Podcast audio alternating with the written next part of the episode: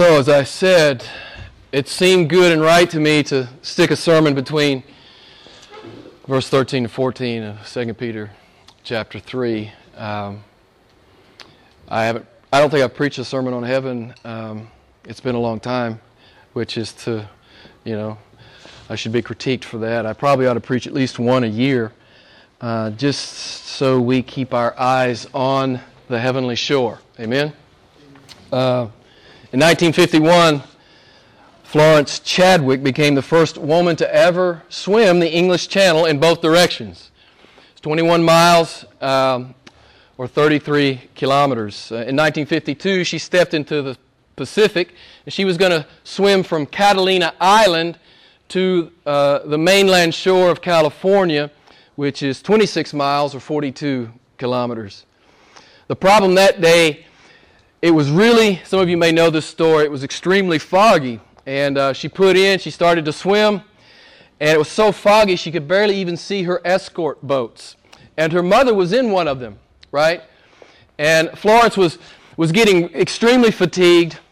She couldn't see anything but fog. And she wanted to be pulled out of the water. And her mother said, No, Florence, you can make it. You can make it. You're close. And she, she said, I can't make it. And they pulled her out of the water. She was physically and emotionally exhausted. She was a half a mile. she was just one half of a, a mile from the shore at the news conference the next day. She said, All I could see was the fog. She said, If I could have seen the shore, I know I could have made it. I know that I could have made it if I had seen the shore. I think that's maybe at least one of the things the Holy Spirit is teaching us as we've gone through these two books written by the Apostle Peter, First, uh, Peter and Second Peter. God has, I think, at least for me, I trust for you, blowing away the fog. So we could understand clearly why we're still here and where we're headed. At least for me, I have to confess, I think the Lord has, has blown away some of the fog for me. Peter has reminded us to look at Jesus. And he's reminded us in the last two chapters of first, uh, pardon me, Second Peter, that he's coming. Jesus is coming, and that has consequences for every human being, particularly for the believer. We're supposed to know He's coming. We're supposed to live like He's coming. We're supposed to talk like He's coming. We're supposed to work like He's coming. We're supposed to love our spouse like He's coming. We're supposed to raise our kids like He's coming. You get the picture. He's coming. And it has, yeah, a ton of impact. It should, anyway, in our lives. In so many words, I think, in these last two books that we've studied together, God is showing us the shore. He's showing us the heavenly shore, and guess what? It's not far away, beloved. We're oh so close. We're oh so close. Good friend of mine, I got an email this, this last evening. He's about my age, old guy. Had a stroke. Young guy was perfectly healthy. Had a stroke. My point is, Life is precious. Life is a gift. Use it wisely. Make much of Jesus for your few moments on this planet. Some years ago, I was studying that great text, James 4 14, where God says, Man, you're a vapor upon the earth. It appear, you appear only for a little while and then you vanish away. Now, when I, every, whenever I've studied that text, I've always thought, well, this is a warning. And it is a warning. You know, your life is short. Use it wisely. Make much of Jesus. But as I was studying heaven, during that same time, I, I saw there's also a promise there. What's the promise? You're close. Your life is a vapor. You're close. The shore's just a. You're close. it's not far. I love that. I, when I saw that, I thought, what a great promise from God. In that, what I used to just see simply as a warning. God says, You don't have far to go. You're really close. And the exhortation, of course, is finish strong. You know, if you go read the book of Revelation nine times, uh, the Holy Spirit says, The overcomer shall receive, the overcomer, nine times. And you can almost hear Jesus calling out to us, Come on, kick it on in, you're close. The shore is close. Come on, overcomer, come on. I'll just give you two of the nine. Revelation 3:21 Jesus says, "I will grant to the overcomer to sit with me on my throne." Jesus says, "Come on, you can almost see him on the shore. Come on. Come on, beloved." He's saying, "Come on." Revelation 21:7 My people shall inherit the kingdom prepared for them, and I will be their God, and they will be my children. It's one of the things that I think Jesus has been saying to us um, in these two books, First and Second Peter. I think Jesus is saying, "Kick it on in. You're close. Your Father has chosen gladly to give you the kingdom of God." Luke chapter 12, one of my favorite verses. I love, you know, I've often told people if somebody just walked up and said, Jim, you got to preach, and I had no preparation, you know, it just fell to me, I'd preach Luke 12. I just turned to Luke 12. Jesus says, Your Father has chosen gladly to give you every good thing. Come on, kick it in. Live it like you mean it, right? Jesus says over in uh, Matthew 25, you may remember, he says, Prepare to receive your inheritance, the kingdom I've prepared for you from the foundation of the world. Kick it on in. You can make it to the heavenly shore. Florence Chadwick couldn't see the shore and she lost heart. She lost heart. And in some measure, in 1st and 2nd Peter, God has been showing us the heavenly shore, and He's saying, Don't lose heart. Don't lose heart. Kick it on in. You know, the, the Apostle Paul the Apostle Paul was obviously an over, overcomer. If you've read about his life in Scripture, you remember what he told the Galatians. He said, Do not grow weary in well doing. Amen? Do not grow weary. Do not lose heart. You may remember what he told the Philippians. He says, I'm pressing on. I forget what's behind. I'm forgetting my sin. Jesus is taking care of that. He says, I'm going forward. I'm reaching for what lies ahead. I press on toward the goal for the prize of the upward call of God in Christ. That's what I'm going to challenge you to do tonight, you know? Kick it on in. You're close. Some of us are closer than we can imagine. Some of us may step into the presence of Jesus tonight. We don't know. Again, life is a gift. God gives, God takes. This is God's prerogative. Jesus says, kick it on in. Paul, you may remember what he said to, to, the, to the Corinthians. He said, man, I, he says, I run, what does Paul say? He says, I run what? I run to win. Paul says, I'm going to finish strong. I'm going to kick it in. I know I'm close. I'm going to kick it in. You got to love that about the Apostle Paul. So, what's the Bible communicating to, to the Christian when it uses the word overcome? It's the Greek word Nike. Some of you may be wearing it on your person. You know, the athletic shoe uh, appropriated the word. It's called Nike in the English, or it's pronounced Nike in the English. And it simply means that, that it means to conquer or prevail or get the victory.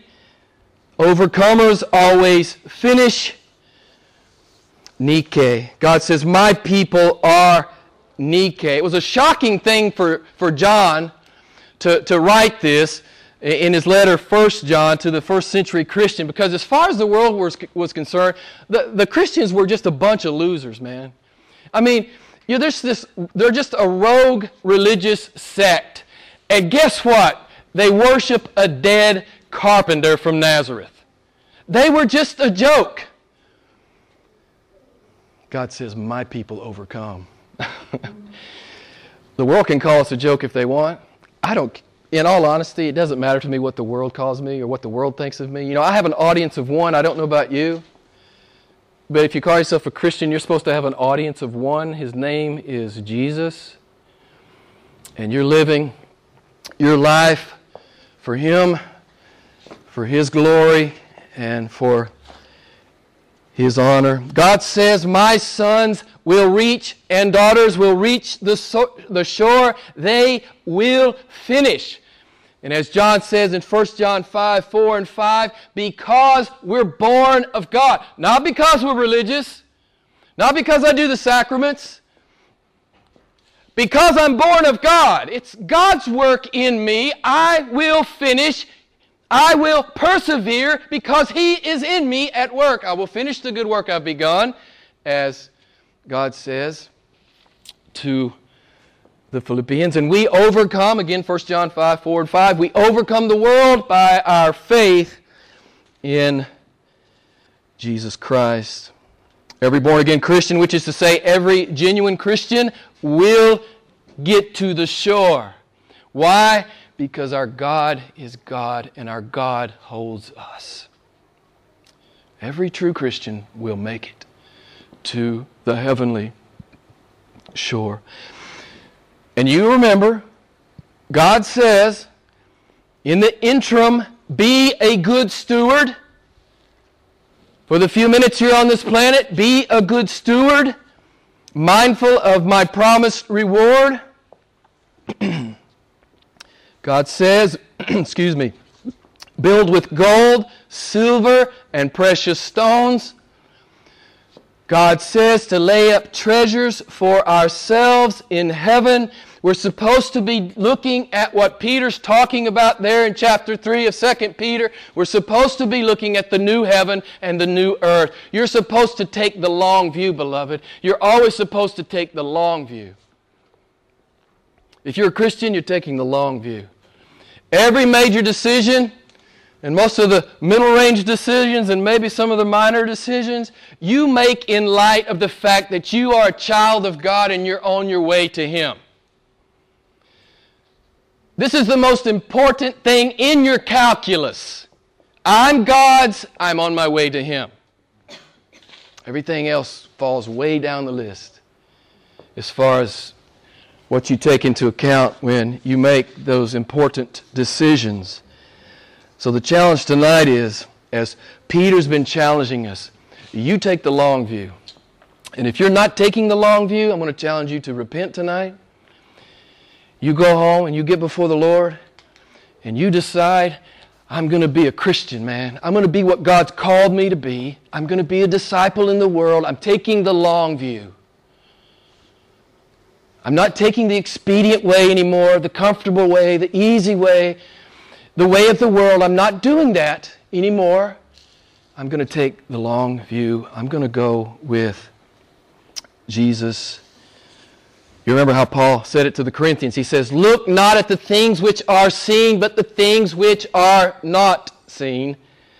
And he told uh, the Colossians, set your mind on the things above, not on the things that are on the earth. So, one reason I am preaching on heaven tonight is to remind you, as Peter has reminded us, the shore is close. The shore is close. He's challenging us to finish and, and, and to remind, really, to remind us what David wrote in the psalm that I read to you to open the service, Psalm 16:11.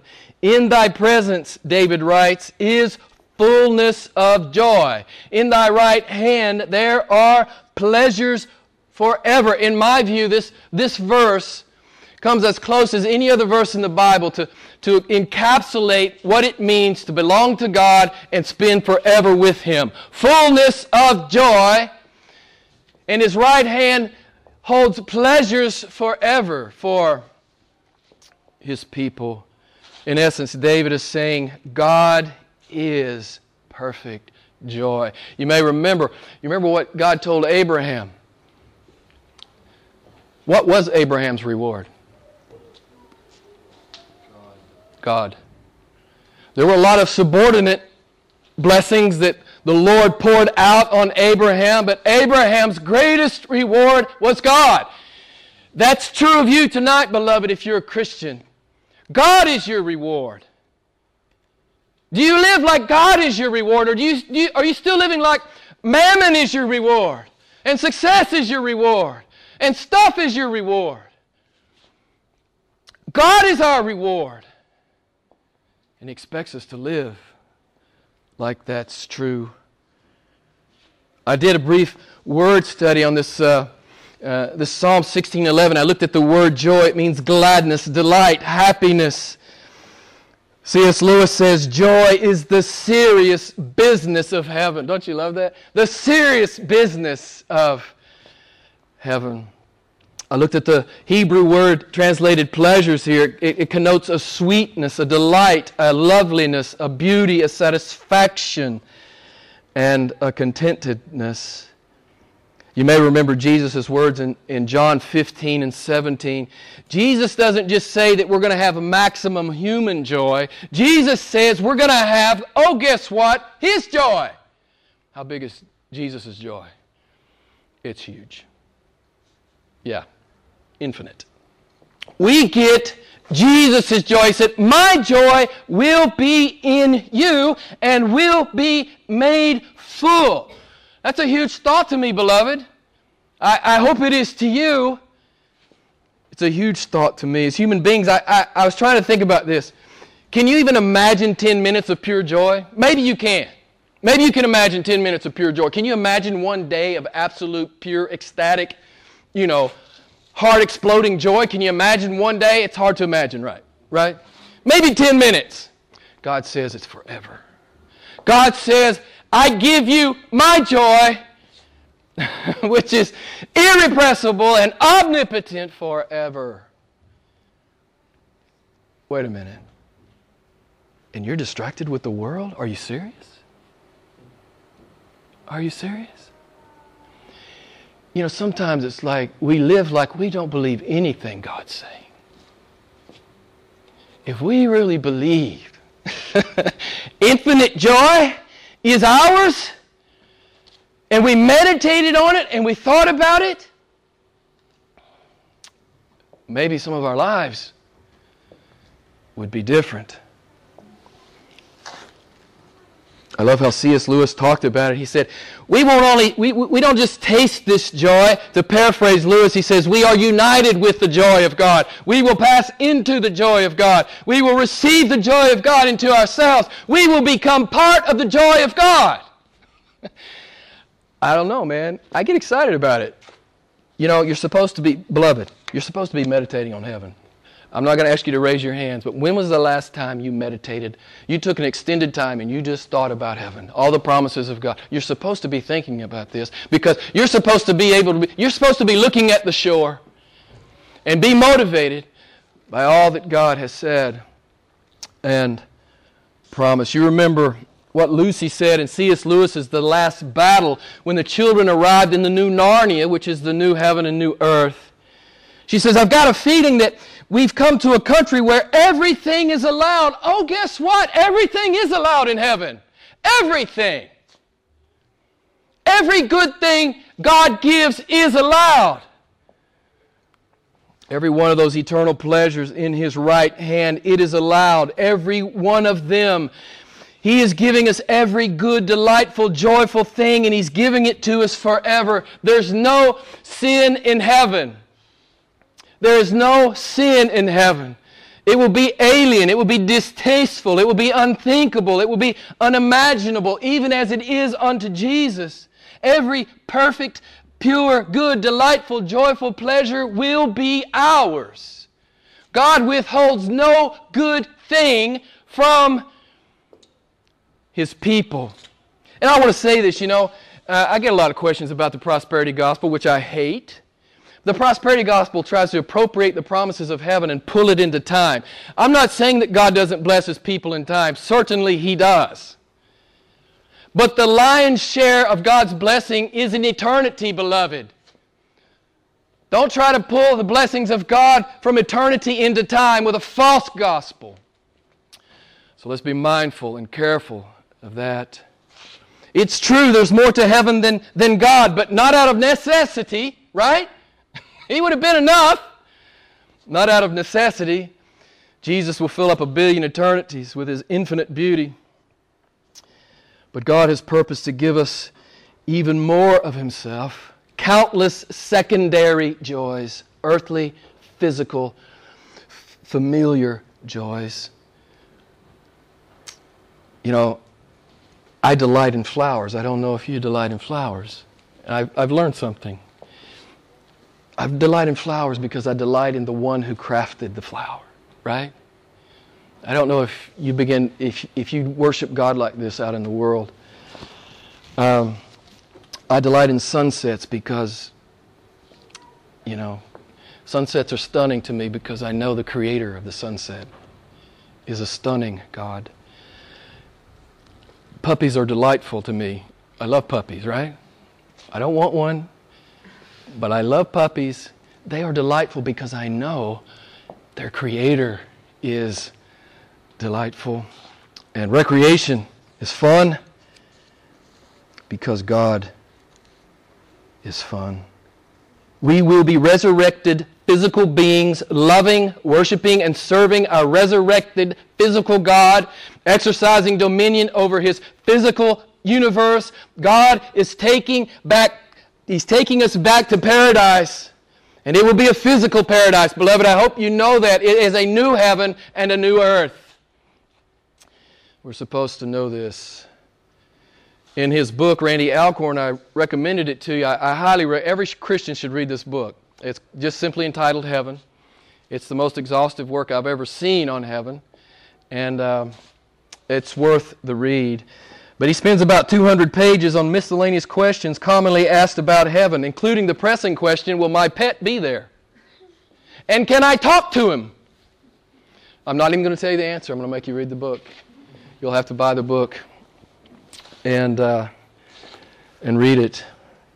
But Alcorn, Alcorn talks about he's, he, he's basically just pulling off what Francis Schaeffer said that the Christian doesn't have to restrain his imagination. We can let our imagination fly beyond the stars, our sanctified imagination. Every good thing you can imagine and more. You know, someone asked me one time, he said, Well, do you think my, and back to, you know, the, the whole pet thing. Well, will my, will my pet be there? And it, the Bible doesn't actually say, but it doesn't it sound like something God would do? I mean, this is what I'm talking about a sanctified imagination. And Alcorn develops that in his book. The, the new earth will be a garden of Eden like paradise. It will not be Eden, it will be better than Eden. As we said a few weeks ago, God is going to redeem fallen creation. God gave us dominion over the earth. We forfeited that dominion to Satan.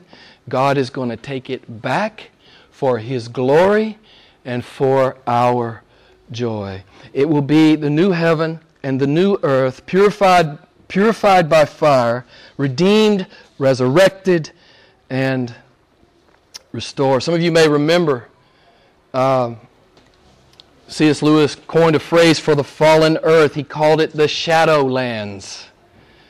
This earth, fallen and marred by the corruption of our sin, it's only a shadow of what the new earth will be like.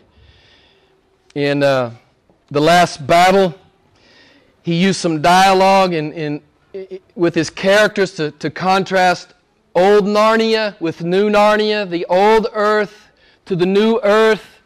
Lewis writes this All of the old Narnia that mattered will be drawn into the new Narnia. I love that.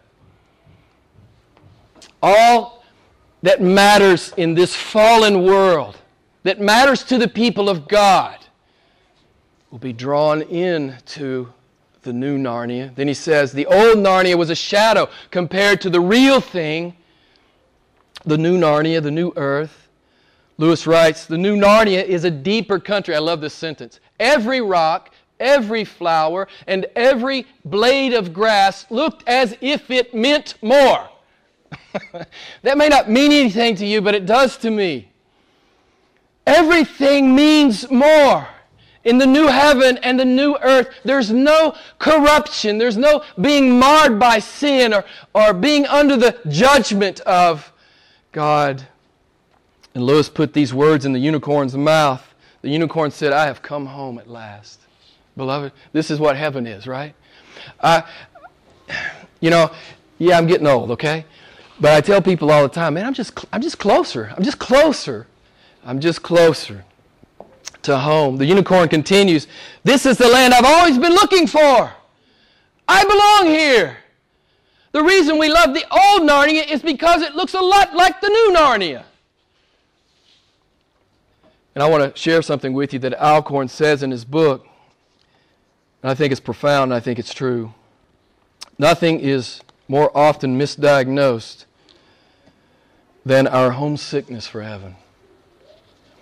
He says, We think that what we want is sex and drugs and alcohol, a new job, a raise, a doctorate, a spouse, a large screen TV, a new, ca- a new car, a cabin at the lake, a condo in Hawaii. What we really want is the person we were made for. His name is Jesus. And we need that place for which we were made. It's called the new heaven and the new earth. I think he's right on the money. In the new earth, we will see the real earth. It will be Eden like, it will be breathtakingly beautiful. Uh, theologian R. Pardon me, J.C. Ryle says, I pity the man who never thinks of heaven. But I love how Alcorn expands on it. He says, I pity the man who never thinks accurately about heaven. You know, Satan's been to heaven, man. He knows how awesome it is. So he's got people, you know, believing that we're like going to be laying on clouds playing harps. I mean, who cares about that? I mean, if you're a harp player, maybe that sounds good. I, I, I don't like that. I'm not interested. I'm sorry. I'm not interested in that. But we're not going to be that, beloved. It's not going to be an eternal church service. It's not going to be that. I love church services. But it's not simply going to be that. It's going to be infinitely more than that. We will be physical beings exercising dominion over an infinitely wide physical cosmos under the sovereign kingship of Jesus. You heard the text read earlier about the New Jerusalem. What will it be like? We know from Scripture uh, and I'm not dogmatic here. There are some legitimate debates about the literal and figurative meaning of some of the text. But we know it's huge. The capital city of the new heaven and new earth, it's 2.25 million square miles. I did some calculations. East to west, it would cover about 60% of the continental uh, United States, and its height alone would encompass the entire Atlantic coast of the United States. I love how MacArthur talks about that, you know, those beautiful stones that John writes about in heaven. Listen to how John MacArthur talks about that. He said, The overpowering radiance of God's glory and beauty will refract and glisten through the entire city. The gems picture a brilliant, indescribable, spectacular exhibition of beautiful colors that send forth the light of God's glory and beauty. If you read that Revelation 21 account, there are 15 precious uh, metals and stones used there of every imaginable color. So I say, Randy Alcorn's right. Let your sanctified imagination run wild about what awaits us as we go forward. The New Jerusalem is God's city. Here's some of my extrapolation. It will be filled with natural wonders and parks and gardens and magnificent architecture and engineering marvels, uh, thriving, dynamic, uh, engaging culture with perfect brotherhood and fellowship and love for everyone. You will not need any keys because we will love each other. There'll be no crime, there'll be no locks. The New Jerusalem will include all the best of God inspired human culture and will have none of the Satan inspired dark side of human culture. The New Jerusalem is not, is not the full extent of the new heaven and new earth, it's merely the center of it. Again, I want to say that we'll have an infinite cosmos to explore and enjoy. So the question is always raised with me um, is all what we'll do in heaven is worship Jesus? Absolutely. Absolutely. Every nanosecond of eternity will be we will be hopelessly enamored with him and we will never want to stop worshiping Him in heart exploding worship celebrations. And we will never be able to stop worshiping Him as we rule, as we reign, as we work, as we explore, as we discover, as we learn, as we teach, as we design, as we create, as we investigate, as we build, as we dream. One thing I, I think I got this thought from, from Alcorn, I don't remember. But you know, they say we only use 10% of our brain. In heaven, we're going to use it all, right? Can you imagine? The infinite intellectual pleasures of heaven. We will never be able to stop worshiping King Jesus as we are fully as we fully employ our unique gifts and talents in serving him as we travel, as we talk to angels, as we talk to our pets. Maybe as we get to know our biblical and historical uh, heroes, I think of Abraham and David and Ezekiel. I'd like to talk to these guys, maybe Martin Luther, Jonathan Edwards, Adoniram Judson, Judson. Maybe, you know, Rahab and Ruth and Mary.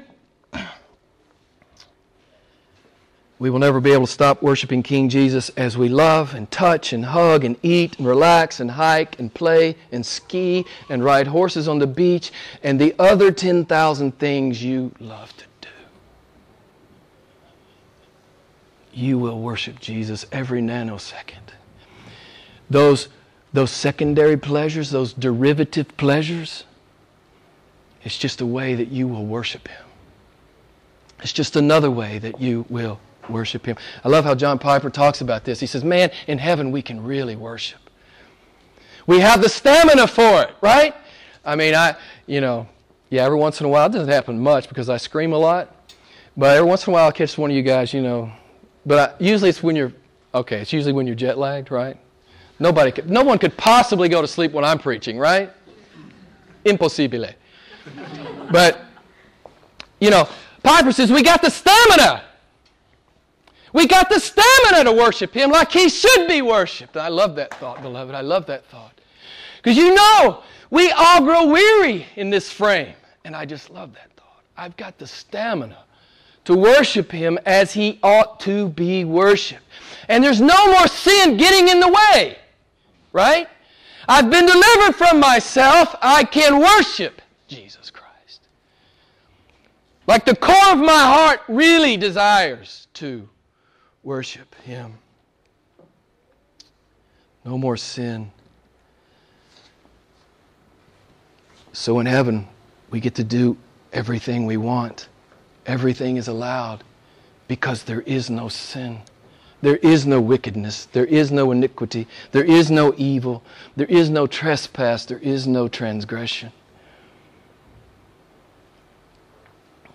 Those who allege that heaven will be boring or those who claim to be Christians and are not excited about the prospect of heaven, I want to say that they are simply unconverted. If you're not jazzed about heaven, I don't think you're a Christian at all. It's possible you could be a Christian and just simply be a theological babe, but it's time for you to get off of milk and get on to meat. And remember that the shore is close, and Jesus is exhorting you to finish and to finish strong. I think much of the modern church, or what is called the church today, is not genuinely jazzed about heaven, but it's because they're not genuinely jazzed about God. And if you're not genuinely jazzed about God, you just don't know Him. You have not met Him yet. You have not met Him yet. If your Christianity is boring, it's because you're not walking with Him, you're not obeying Him. Because I tell you, beloved, if you begin to walk with Jesus, you begin to obey Jesus, your Christianity will not be boring. It will be anything but boring. It's the lesson we learned from Hebrews 11 that relationship between really living your faith and really encountering God. It's a life lived pointing at heaven. So let me ask you are you looking at heaven, beloved? Are you looking at heaven? Does it inform the way you live every single day? I think I shared this verse with you last week, 1 John 3 3. Everyone who has this hope fixed on Jesus purifies himself just as Jesus is pure.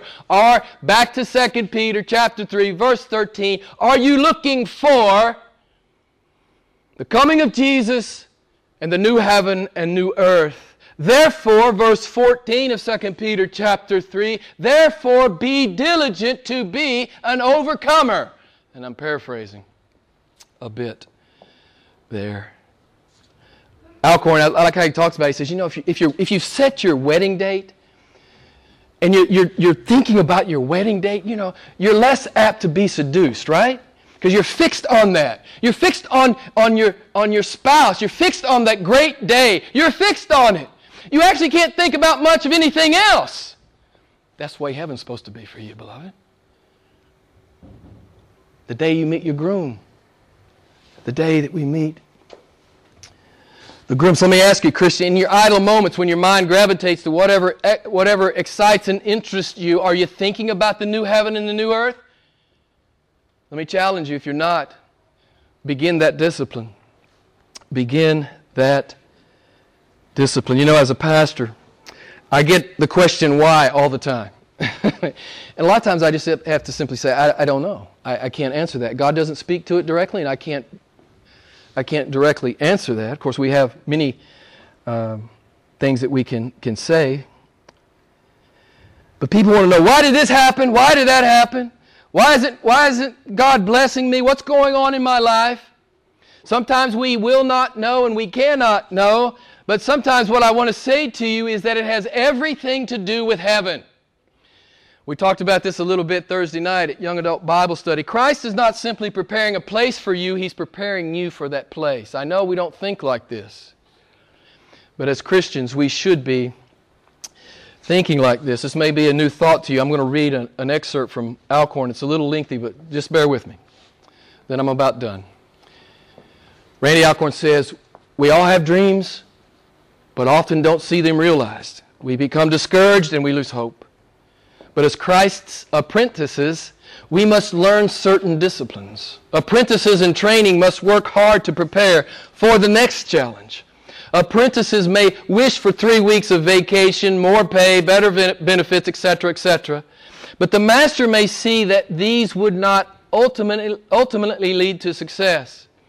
The master may override his apprentices' desires in order that they might learn perspective and patience, which will serve them in the future. Then he concludes While the young apprentices ex- apprentice experiences the death of their dreams, and some of you in here, you've had a dream die. The master is shaping them to dream a greater dream that will one day live out on the new earth. I love this thought. You're supposed to see your life as a continuation. You're just going to step through this door and you're going to be there. And who you are goes with you, except for the sin, praise the Lord. And you're just going to continue to grow and develop as a human being. As we saw last week, Peter said, Peter said, What sort of people ought you to be in holy conduct and godliness in light of the fact you're the people of God and Jesus is coming back and the shore is close? So, what sort of people ought you to be? That was the big point last week. So, friend, I want to ask you are you heavenly minded? Do you have an audience of one? Have you given yourself to Him? Are you looking at the Bema seat? Are you ready to give an account? Are you building with gold and silver and precious stones? Are you laying up treasures uh, for yourself in heaven? God says, This is how my children live life on this planet. So, you know, take an inventory. Does your life look like that? God says, This is how my kids live. Beloved, I want to exhort you. The shore is very close. We're almost there. Peter is exhorting us there between uh, verses 13 and 14 of 2 Peter chapter 3. We're almost there. Kick it on in and finish strong. That's what I'm exhorting you to do. You know, there's this beautiful truth of uh, if, if you look at the parable of the talents and the parable of the minas, you are actually filling out part of your eternity by how you, by your stewardship right now.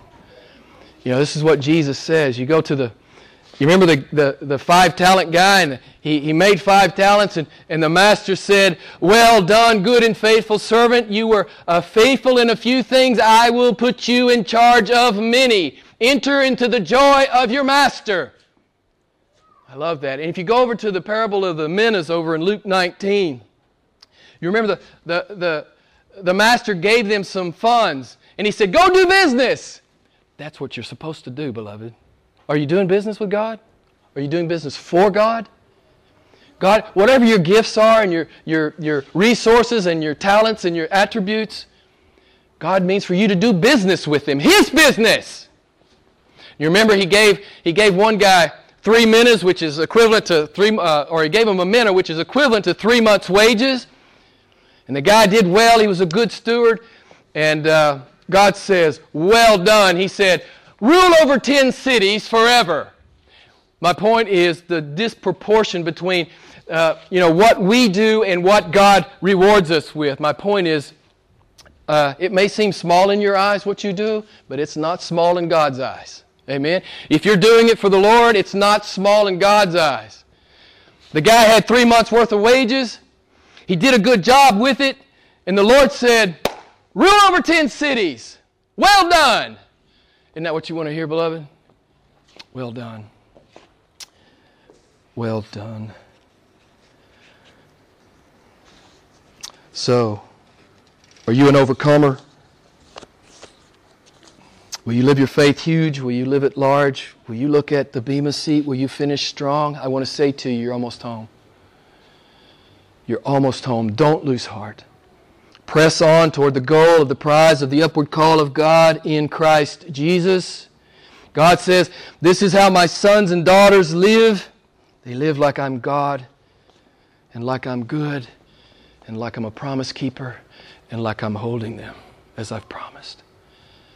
So, beloved, God says, My kids desire a better country that is a heavenly one. Therefore, I am not ashamed to be their God. So I exhort you tonight and I say to you, the shore is close. Do not lose heart. Meditate frequently on heaven. That's your home. Don't let the world, you know, distract you. Keep your eyes on the Bema seat. Keep your eyes on Jesus. Take the long view. Take the long view every day. It may be your last day. Don't you want to be living the long view on your last day? Or do you want to be, as I've been saying the last few weeks, or do you want to be like immersed in the minutia? Or do you want to be doing what Jesus redeemed you to do? Sometimes, you know, you got to be in the minutia. Right? But we don't give ourselves to it and we don't let it steal our lives and, and attention. So I'm going to close with this great little text, uh, Revelation. Let's see. Yes, Revelation 21. I'm going to begin in verse 22. And in the New Jerusalem I saw no temple in it, for the Lord God the Almighty and the Lamb are its temple. And the city has no need of the sun or of the moon to shine upon it for the glory of God has illumined it, and its lamp is the Lamb. Dropping down to chapter 22. And he showed me a river of the water of life, clear as crystal, coming from the throne of God and of the Lamb. In the middle of its street and on either side of the river was the tree of life, bearing twelve kinds of fruit yielding its fruit every month. And the leaves of the tree were for the healing of the nations. And there shall no longer be any curse. And the throne of God and of the Lamb shall be in it, and his bondservants shall serve him. And they shall see his face, and his name shall be on their foreheads. And there shall no longer be any night, and they shall not have need of the light of a lamp, nor the light of the sun, because the Lord God shall illumine them, and they shall reign forever and ever. Let's pray together.